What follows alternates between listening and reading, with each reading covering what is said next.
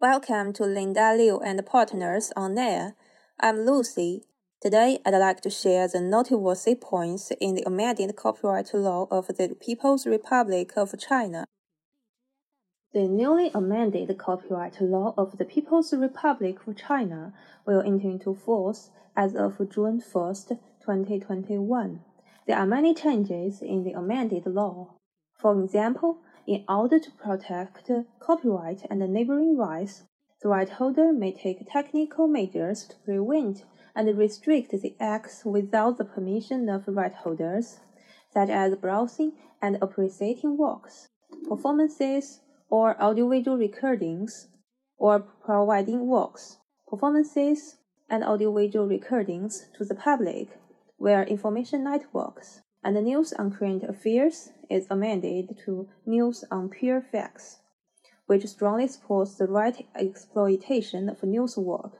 Besides, the amended law adds disseminating to the public via information network to the article regarding the dissemination way of copyright to highlight the protection on the cyberspace copyright. As far as we are concerned, among the amended copyright law, attention should be paid to the following clarifying the principle of punitive damages and improving upper limit of damages.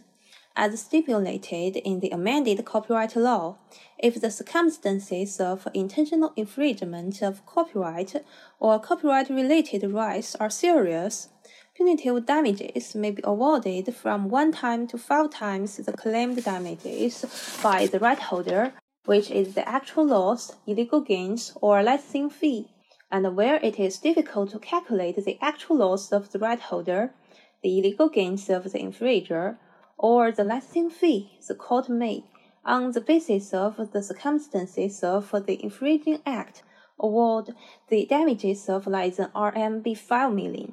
After this amendment, the copyright law will be in conformity with the patent law, the trademark law, and the anti-unfair competition law in terms of punitive damages and statutory damages, which further strengthens the protection of intellectual property. The transfer of a burden of proof. The amended copyright law stimulates that if the evidence i.e., account books and materials, is mainly under the control of infringer, the burden of proof should be transferred to infringer after the right holder has fulfilled the necessary burden of proof, which to some extent will solve the difficulty in producing evidence faced by right holders. In addition, when investigating the evidence on damages, if the infringer fails to provide or provides false account books and materials actual, the court may determine the amount of damages by referring to the claims of the right holder and the evidence provided. These amendments keep pace with patent law and trademark law. In practice, in order to satisfy the conditions of transferring the burden of proof, the right holder should produce as much evidence as possible for the calculation of damages. Introducing the concept of audiovisual works. The amended copyright law amends the expression of cinematographic works and works created by virtue of analogous method of film production to audiovisual works. In literal sense, more new forms of works and intellectual achievements will fall into the protection scope of copyright, such as instant videos, game live, lighting show, fireworks show, and music fountain.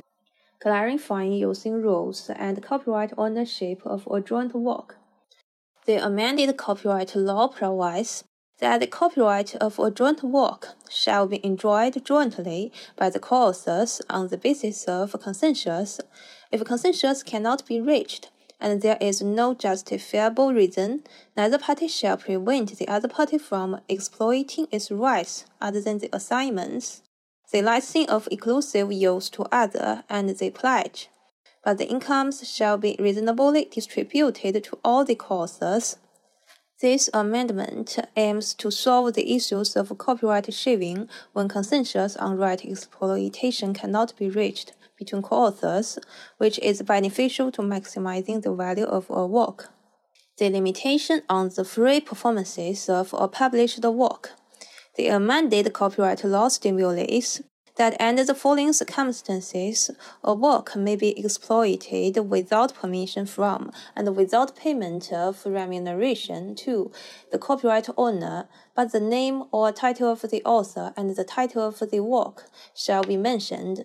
The normal use of the work shall not be affected, and the legal rights and interests of the copyright owner shall not be unreasonably harmed. 9.